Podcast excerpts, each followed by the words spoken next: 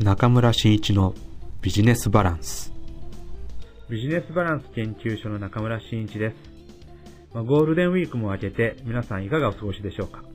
というこの番組なんですけども、実はゴールデンウィーク最中の5月4日ですね、に、えー、まあ、実は収録をしております。えー、この番組を配信しているのが、おそらく5月11日になると思うんですけども、じゃあ5月11日、何をしているのかと言いますと、今、私はおそらくね、5月11日は、えー、竹尾市に行ってるんじゃないかと思います。えー、朝、えー、5時13分の、え山口発の高速バスに乗って、博多に8時半に着きましてね、そこから、えー JR に乗り換えて、竹尾市に行き、竹尾市で、え私の大学時代の友人に会ってですね、いると思います。じゃあそこで何をしてるかというと、今私がやってます、えー、ローカルトゥーローカル、いわゆる山口と福岡、山口と広島、えー、山口と竹雄、山口と高知、まあそういったね、えー、私の、え人脈を活かした、えネットワーク作りをしていってるんですけども、その一つの、えネットワーク作りのために竹雄市に行って、まあ、竹雄市と言いますとね、Facebook で非常に今有名な自治体で、まあ、非常に最先端な Facebook、ソーシャルメディアの活用されている自治体なんですけども、まあ、そこで、え、また活躍している友達とね、ちょっと意見交換させてもらったり、え山口と竹雄で何ができないかなと、え、それは民間レベルな、え、ことができないかなと思ってね、え実は言ってるわけです。で、えー、まあ、これもね、あの、実は知的資産っていうことを、えー、考えた、えー、取り組みを私もありまして、え、山口が持っている知的資産、竹吉が持っている知的資産、それをマネジメントすることによって、新たなビジネスを生み出していこうということが提案できたらなというふうに思っています。まあ、これも、まあ、山口山口と私も言ってますけども、実はもっとグローバルな面を持ってまして、まあ、グローバルって言っても、まあ、全国的っていうかね、まあ、日本国内で言えば、えー、山口ではなくって、まあ、本当ね、えー、福岡と広島をつなぐ、えー、福山市ってね、福山、あの、広島市県にあるんですよ。福山市と福岡を、えー、福々つながりでつなげる。えー、竹雄とね、えー、山口、えー、これも繋いだり、あと面白いので言うと、今ちょっと維新コラボっていうのもやってましてね、えー、鹿児島、高知、山口、そして今回滝尾に行ったのは、まあね、薩長土肥をちょっと目指した、えー、ことも私の中ではありまして、で、ここでなんか面白い取り組みができたら、その4市というか4県というんでしょうかね、えー、これを絡めた形で、えー、新しい展開ができたらなと、ビジネスが生まれていって、どんどんどんどん地域が活性化していったらいいなと。いうことで、ちょっとね、活発に私が動いていると。いうような状況なんです。で、ここの、えー、メインに持ってくる、まあ、一つの、なんかな、こう、コアになっているのが知的資産マネジメント。まあ、これをね、うまく活用していって、地域と地域をつなげていきたいというふうに思って今活動しています。そしてね、えー、5月11日、この夜なんですけども、私の、まあ、IT 関係というか、ソーシャルメディア関係の、えー、友人で、え12月、去年の12月には一緒にコラボセミナーっていうのをさせてもらったんですけども、えー、その平井さんっていう方が、えー、読み書きそろばんソーシャルメディアっていう本を出版されました。本当5月11日今日発売されたんですけども、ぜひとも Amazon でね、購入していただいたり、書籍って、あの、本屋さん行ってね、購入していただきたいと思うんですけども、まあ、この、えー、平井さんがですね、えー、福岡市で、えー、出版記念パーティーを開催されてます。まあ、そこにね、ご招待を受けましたので、まあ、参加して、また平井さんのお友達ともね、仲良くなって、私も人脈を広げてこようと思ってます。で、ただね、えー、人脈を広げるっていうだけでなくって、実は平井さんとはね、えー、コラボセミナーを行って、行わせてもらって、まあ、そこからちょっと盛り上がってることで、えー、福岡でちょっと面白い取り組みができたらいいよねっていうことで、7月に、えー、ビジネスの、えー、後輩会っていうのをやります。あの、まあ、後輩会って聞き慣れないと思いますけど、後輩っていうのは、え、いわゆる、え、こうね、えっと、種を交配させて、新しい新種の、えー、植物を作るっていうようなの、そういう交配っていう部分なんですけども、まあ、なぜ交配会をやるかっていうことなんですが、ま、私も、えー、もう15、6年前から異業種交流会っていうのにずっと参加してます。また、えー、自分も主催した異業種交流会も、えー、この15年で、え、何個もあるんですけれども、まあ、最初の頃はね、この交流会に参加して人脈を作る、人と仲良くなるっていうのは非常に楽しくて楽しくてしょうがなくって参加もし、まあ、だからって言って、だから主催もしていったんですけども、しかしながらね、よく振り返ってみますと、そこで知り合った方々と本当にビジネスをやってるかっていうと、まあ、1割あるかないかですね。えー、あの知り合った数で言うと、本当何千人、ひょっとすれば数万人になってるかもしれませんけども、多くの方と名刺交換だけはさせてもらって、名刺の束があるんですけども、でも実際にそこから仕事をやった方っていうのは、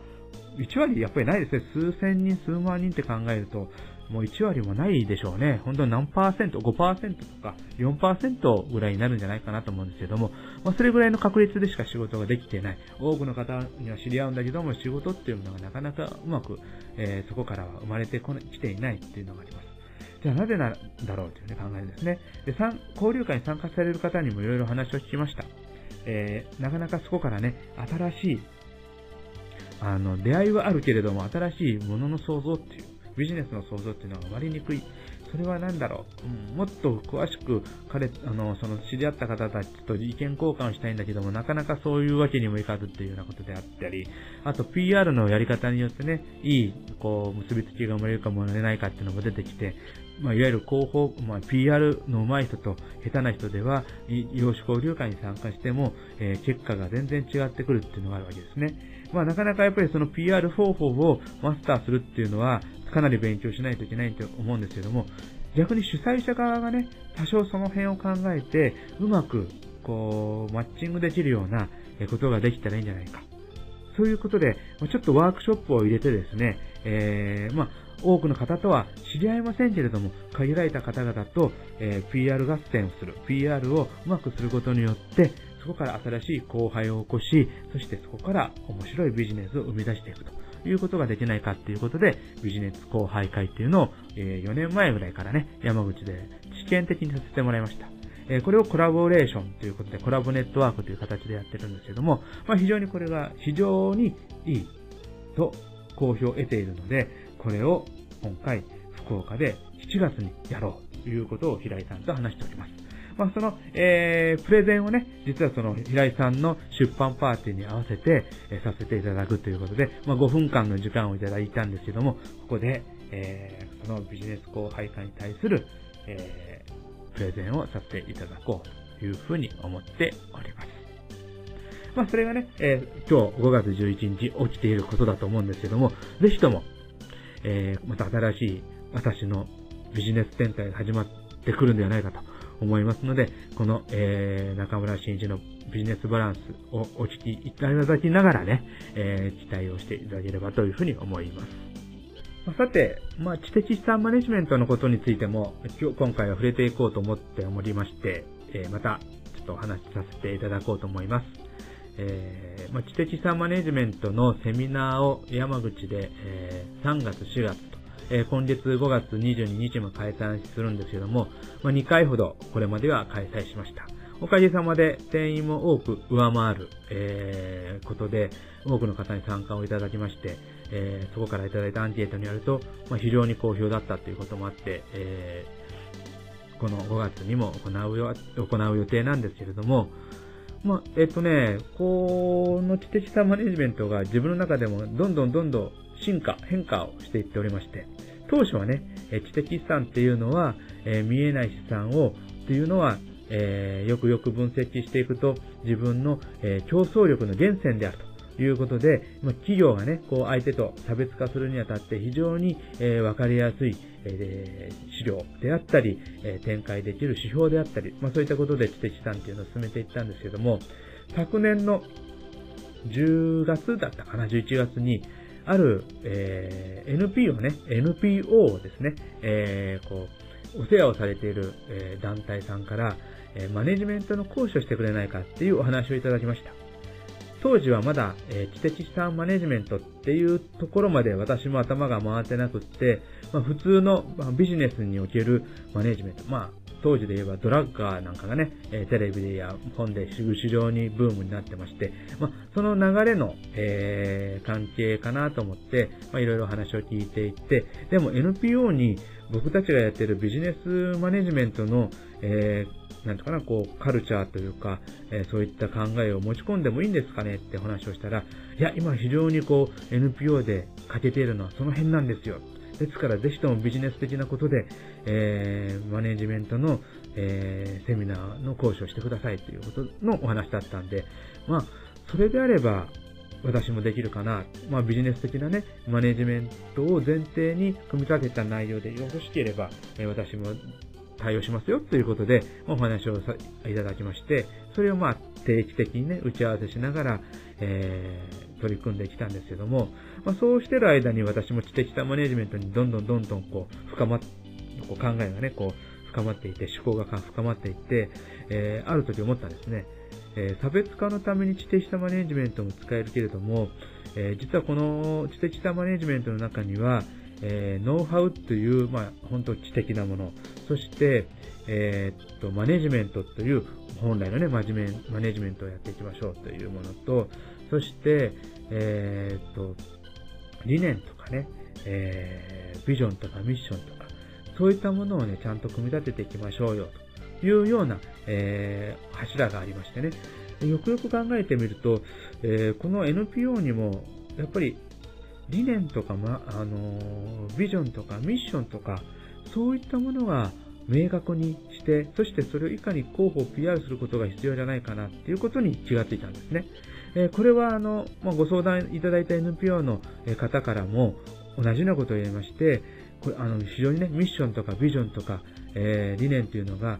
あるようでないのが現在の NPO のあの運営をされている方々なので、ぜひともそこを明確にしていきたいっていうことをおっしゃられたので、あ、これはまさしく知的さマネジメントが活用できるなっていうふうに思いまして、えー、打ち合わせをしてた内容、実はマーケティングを主体にね、こうやっていく部分を組み込んでたんですけども、それも少し変更して、知的資産マネジメントで行う内容をベースに NPO にちょっと、えー、特化したような形でやっていきましょうということが、えー、決まりまして、この5月頭からですね、えー、募集が、このセミナーの募集が始まりました。え大体、え山口市内の、え5団体を目標に、えこのセミナーを募集して、え行うんですけども、7月と8月、そして10月には2回の、計4回のね、えー、知的資産を含めたマネジメントのセミナー、えタイトルが NPO 知的資産マネジメント講座だったと思いますけども、そういったタイトルで、えこのえ、セミナーの講師をさせていただくことになりました。内容はね、先ほども言いましたけれども、もう、えー、例えばね、えー、ビジネスで言えば、まあ、競争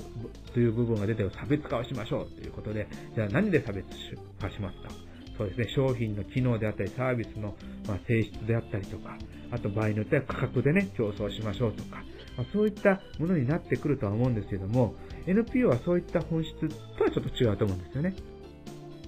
で、えー、ビジネスでいう顧客に対してはどのようなえ広報 PR をして差別化したことを、えメッセージとして出していくかっていうこともやっていくんですけども、NPO の場合は、ま差別化っていうのをね、え他のグループと差別化してこんなことやってますっていう競争心を持ってもしょうがないので、まあ、その競争っていうのもね、少し変えて、競争っていうのは共に、えー、作っていこうというね、よく最近マーケティング3.0という考え方で、え競争していきましょうというね、共に、え創造していきましょう。一緒になって、え物事を作っていきましょうとかね、顧客作りをしていきましょうというような考え方なんですけども、その競争という部分を、えこの NPO 知的資産マネジメントセミナーには入れることにしました。ですから、え、その競争していくためには何が必要なのかということがまた大きなテーマになりまして、やはり、え、NPO にとっては、いかに自分たちがやってる活動を理解してもらって、そこに価値を持ってもらって、協力、共感という形でね、えー、参加してもらったり、まあ、場合によっては、えー、なんてこう、スポンサーになってもらって、えー、出資してもらったりということが発生するわけですね。そのためには、一番大事なのは、え、知的資産マネジメントでいう理念、ビジョン、ミッションの確定なんですね。で、これを NPO の角度から、え、参加者全員で考えていきましょうよという内容で組み立てていきたいというふうに思っています。でそうやって考えていくとですね、ちょっと待ってよ。この知的資産マネジメントって、やっぱ NPO だけではなくって、他にも活用できるな。そうだ、自治体も活用できるなっていうことが出てきたんですね。実は、あるところから自治体のね、ある授業においても、えー、何かこうマネジメント、マーケティングを絡めた形でアドバイスをいただけ、してもらえないかっていうご相談をね、えー、4月の終わりにいただきました。で、ここもね、よくよくヒアリングしに行って聞いてみると、あ、まさしく、まあね、自治体っていうかね、その地区には必ず面白い、非常に知的資産、あのー、対応する非常に地域資源っていうのがあるわけですよね。じゃあ、これをうまく活用していくマネジメントプランを作っていったらいいよね。分析もちゃんとしてってなってくると、あ、知的資産マネジメントってそれにも使えるじゃんっていうことになってきました。で、今ね、これも今度のセミナーにはちょっとそれに関連、えー、関係されている自治体の方もちょっとお呼びして、えー、まして、もし来られればですね、知的資産マネジメントの内容を把握していただいて、ぜひとも自治体の活性化とか、自治体の事業の、えー、見直しなんかにも、この知的さマネジメントを取り組んでもらいたいなと、組み込んでもらいたいなということの、まあ、提案の足がかりにしようというふうに考えていたりします。またね、えー、4月の、えー、知的さマネジメントセミナーでは、こんなお話をいただきました。えー、ある学生が、えー、ちょうどね、4年生で就活をしている学生なんですけれども、その学生が、就活をする中で、ある企業、商社系の、あの、えー、すいません、えっ、ー、と、なんだっけ、えっ、と、技術系商社って言ってましたね。えー、技術をどんどん自分たちの持っている技術、また新たにこうね、こう特許とかだと思うんですけども、そういった形で、ね、特許などを、あのー、ね、収集した技術を商社として売り込んでいくっていうことをされている会社に出社が決まりました。っていう子がいました。えー、で、えっ、ー、と、そのゼミの先生がね、言わ、おっしゃられるには、その、あの、就活にね、知的資産マネをね、活用したんだよって言われました。えどんな風に活用したのって聞いてみたら、えその学生は、まあ、面接の時にですね、えその会社が持っている知的資産経営報告書を、え、作りましたということで提出したそうです。まあ、もともとその知的資産経営報告書っていうのは、えー、会社が持ってるわけではないので、その学生が、えー、そのゼミでずっと研究してたらしくてですね、えー、その理論に基づいて、その会社の分析した知的資産、え、知的資産経営の、えー、観点で分析したものを報告書として、えー、提出したそうです。そうするとすごくその社長さんとか幹部の人たちが、えー、驚かれ、そして、あ、非常にいい分析をしてる。強みを、弊社の強みをよく分析しているということで、なんか即内定が出たらしいですよ。面白いですね。就職活動にも使えるんですよ。この知的資産マネジメントがね。うん。だから学生にも、ぜひともね、就活をする学生にも、この知的資産マネジメントってね、アプローチできるんだな、ということが、えー、前回のセミナーで分かりました。なんか知的資産マネジメントって本当にいろんなところに使えるなっていうことが出てきた中で、またね、あの、面白いことも考えまして、今度はね、ある私の友人が、えー、これはね、えっと、ま、これも就活の、えー、仕事をされている方なんですけども、まあ、一緒にコラボセミナーをしないかっていうことで相談をいただきまして、えー、これも6月にコラボセミナーをするんですけども、まあ、ここでもね、えー、知的資産っていうような切り口ではないんですけども、えー、結果的には、そこのセミナーでは、え知的資産の、え活用をしてみると、企業にとっても、え新しい優秀な人材を集めるために使えますし、えー、そこに参加される学生や就職活動されている人にとっても、えー、自分を売り込むために活用できますよっていうような、えー、ことが提案できるっていう内容のセミナーに今しようと思って、今、そのセミナー内容を固めていってる最中です。まあね、本当僕も正直言って驚いてるんですけども、この知的資産マネジメントって言い始めたのが今年の1月です。この1月から、えー、この知的資産マネジメントっていうことを、Facebook やブブログ、そして、えーまあ、口頭とか、えーいうことで言い始めたんですけども、やっぱりね、言っていくっていうのは重要。自分から情報を宣言していくというか出していくんですね。ただ、情報出すだけだったら、あんまりね、意識が、こう、広がっていかないみたいですけども、宣言っていう形でね、やりますっていう形で大きく PR していきますと、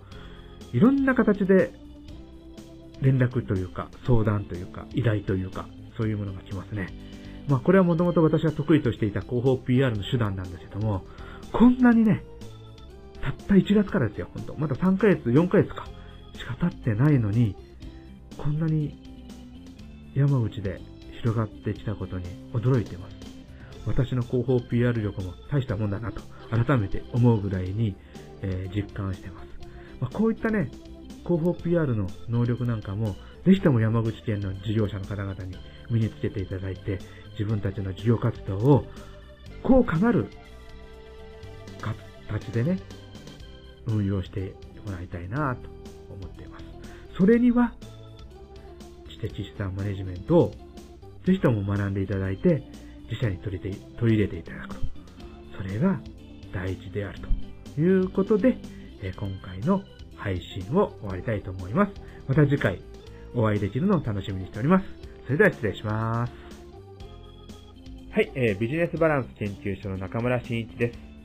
それでは5月に行います私が講師を務めるセミナーや講演会のご案内をさせていただきます。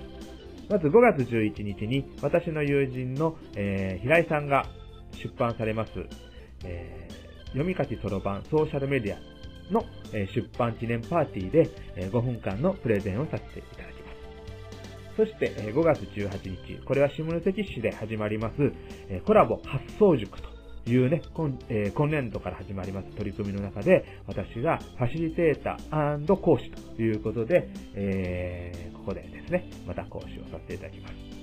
え5月25日、え22日、えこの日はですね、私の会社が主催する知的資産マネジメントセミナー、えー今回で3回目になりますけども、えー主催をさせていただきます。これはね、まだ募集をしておりますので、もしご興味がありましたら、この知的資産、えーセミナーに、えーぜひともご参加いただければというふうに思います。えお申し込みはですね、えそうですね、Facebook もしくは、え私の会社のホームページ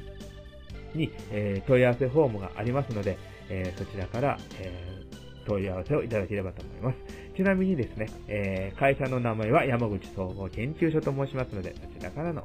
えー問い合わせをお願いしたいなと思います。えー今月はですね、この大きくは3つの、えーセミナーを行いまして、そして、えー皆様と